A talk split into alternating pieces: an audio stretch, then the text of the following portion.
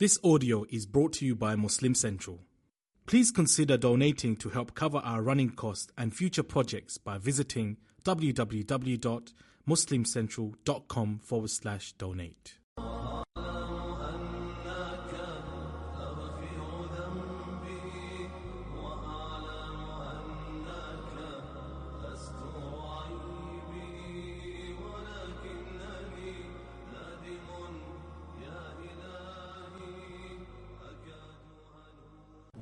I have just a few brief moments with you, and so what I want to do is my best to touch upon what I believe are some prescriptions so that you can be happy and healthy, and I'm going to look at three different parts of the human being. The first is the mind and the way in which we think. The second is the heart.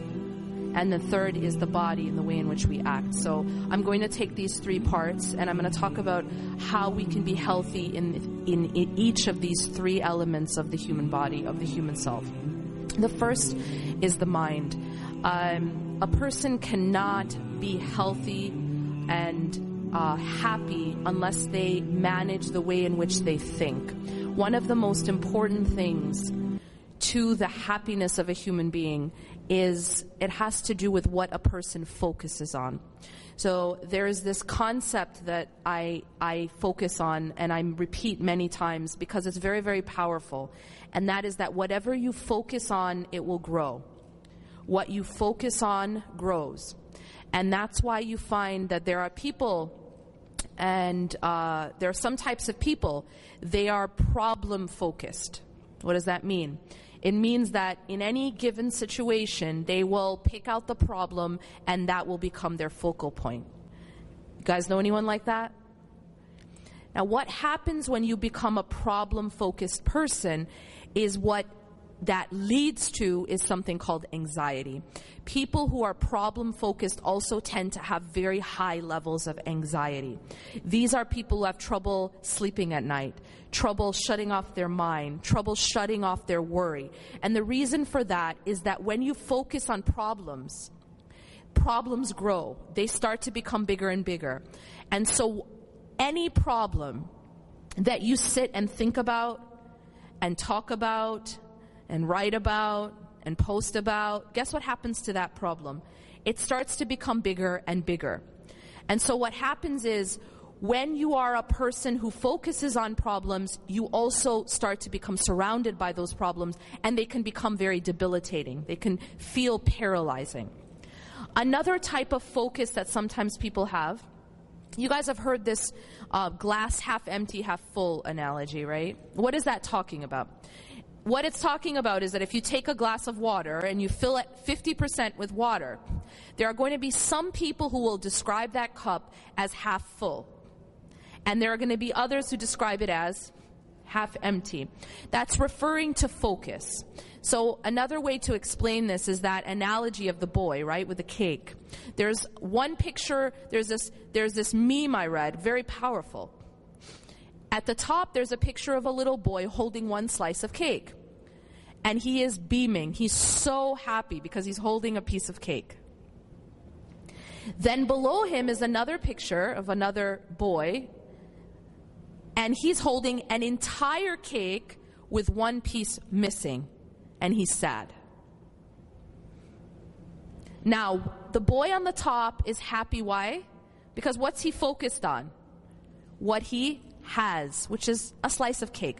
The one on the bottom is sad because why? He's focused on what he doesn't have, which is only one piece. Now let me ask you this question. Who has more cake? The guy on the bottom who's sad. The guy on the bottom who's sad actually has more cake, but it's his focus that's different. And because his focus is on what's missing, he's actually, he's sad. The one on the top is focused on what he has, and so he's happy. And this brings me to the concept that I'm talking about. And that is that what you focus on grows. That's why Allah subhanahu wa ta'ala tells us, وَإِذْ تَأَذَّنَ رَبُّكُمْ لَإِن شَكَرْتُمْ لَأَزِيدَنَّكُمْ. Allah is telling us that if you are grateful, if you are thankful, He will increase us. How does that increase happen? Well, there's a lot of ways that increase happens. You'll actually get more by showing gratitude, but something else happens. And that is that you feel rich when you're grateful. You actually feel abundance and you attract abundance when you are grateful. So when you focus on what you have, it grows. That what you have looks bigger and bigger. You will feel rich. You know, one of the attributes of a person who is only concerned about this life, very profound hadith in which the Prophet ﷺ says there's two types of people. There are the people whose greatest concern is this life. And then there's another group of people whose greatest concern is the next life. Akbar hamma. It's like your biggest and greatest and deepest concern. And he tells us that there are certain consequences of making this life your primary concern.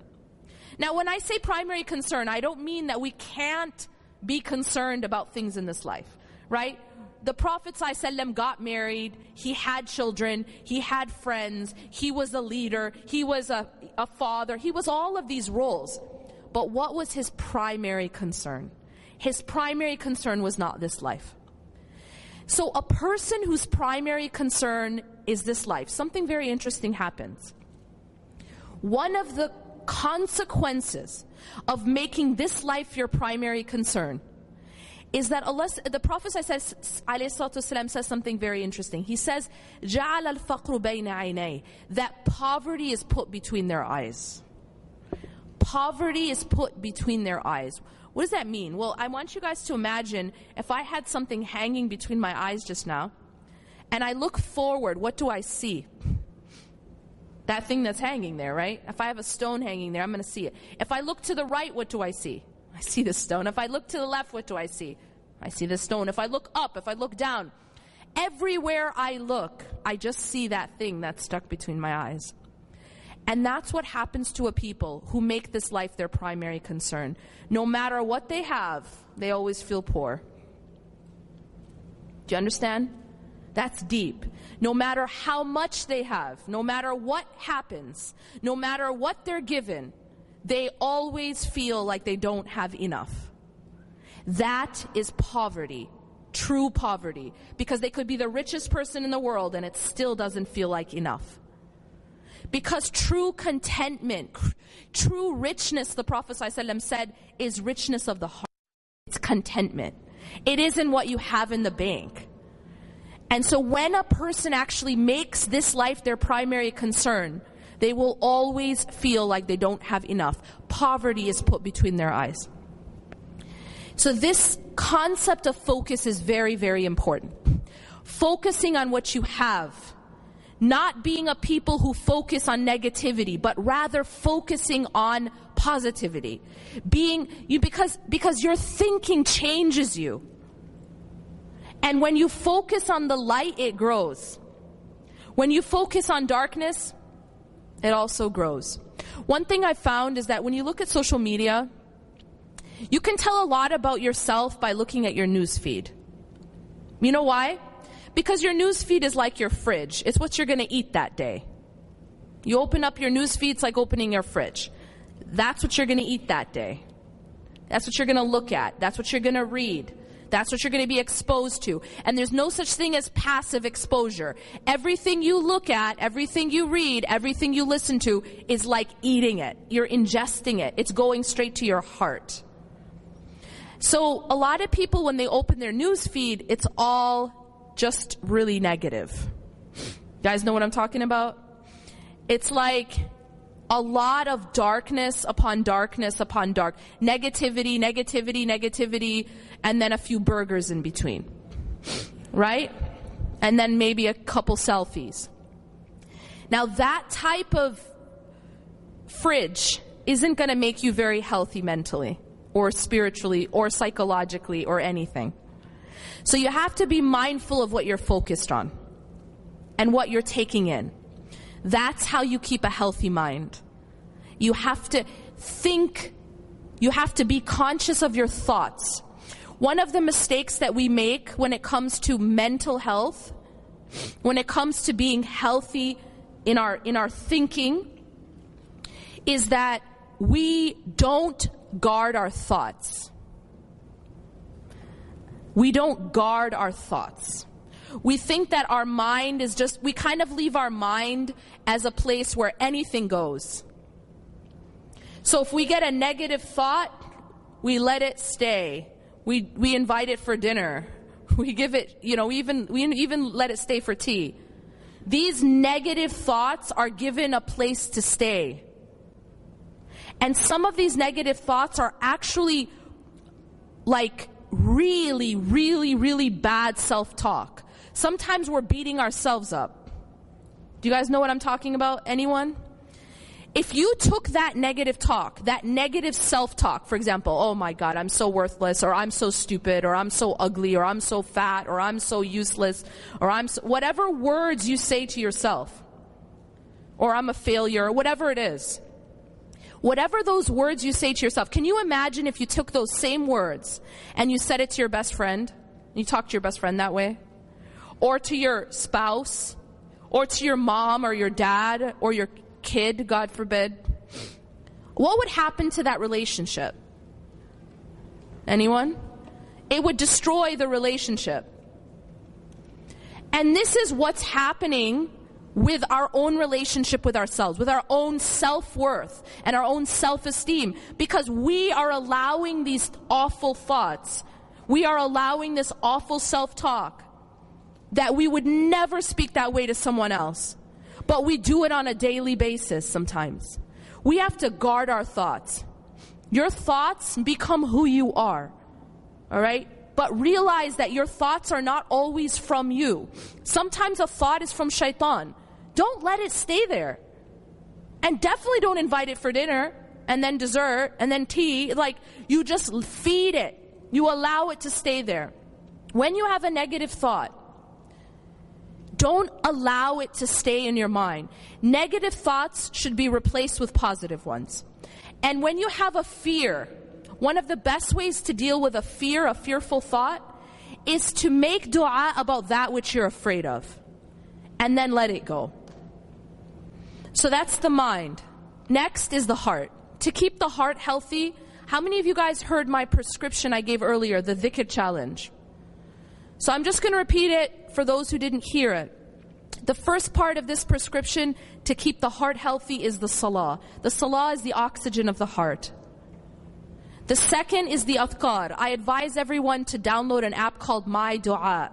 MyDuaa, double A at the end. It's a collection of supplications. And the Shaykh touched upon some of these supplications in his talk. Morning supplications, evening supplications, supplications before you sleep. Every kind of supplication. But at least do your morning, evening, and before you sleep. It's all in the app. And you can star certain ones because maybe you can't do all of them. That's okay. But just star a collection that you can be consistent about. Third part to the health of the heart is the Qur'an. Stay connected to the Qur'an and to the seerah and the sunnah of the Prophet ﷺ. Now the body. And I'm going to end with that. What you do has a very profound effect on your happiness and your mind and your heart. They did some research recently, like in psychology, there's a lot of research about happiness. There's a lot of research about increasing your well-being and living a meaningful life. They call it flourishing. What they found in this research is that there's a portion of happiness which is inherited, probably I think around 40%. So that's your parents you have to thank for that. But then there's another portion of happiness. About 10% is having safety and basic needs met. But that leaves you about half that you can have control over. And so what they did is they researched all these ways that people can increase their own happiness. And here is the summary. You guys ready for this? It's very interesting. They find that this culture that we have of indulge yourself, right? Live it up. It doesn't make people happier. And they've done studies on this. For example, spending money on yourself, it doesn't make you happier. Indulging yourself, it doesn't make you happier. They did a study where they had four groups of people. One group, they told them, you know what, indulge. Indulge yourself. The second group, they told them, go and do service for another person. The third group, go and do service for your community. And the fourth group was just a control group. They just kept track of what they did. And in this study, they found that only the two groups that did service had any increase in their happiness. Now that's a powerful finding. What is it telling you? You know, they tell you money doesn't buy happiness, right? This is a test. It's actually not true. Money does buy happiness, and it's been shown in studies. But it only buys happiness when it's spent on others. Money actually buys me happiness when I spend it on others. But when I spend it on me, it doesn't. And this is just secular psychology. So one of the ways they found to increase happiness is to be in the service of others. Go and help another person. Go and help your community. And our deen is a deen of service. Our deen is a deen of generosity, of sadaqah. And this is actually ingrained in the psychology of the human being, that this is what makes a person happier. Lastly, they found that one of the most effective ways to increase happiness is the regular practice of gratitude. That just keeping a gratitude journal, for example, writing down on your phone 3 to 5 things every day that you're grateful for, it's been shown to have a very, very profound effect, even in treating symptoms of depression. أقول قولي هذا واستغفر الله لي ولكم إنه غفور رحيم سبحانك اللهم وبحمدك أشهد أن لا إله إلا أنت أستغفرك وأتوب إليك. أشرقت نفسي بنور من فؤادي حينما رددت يا رب العباد وانتشت روحي.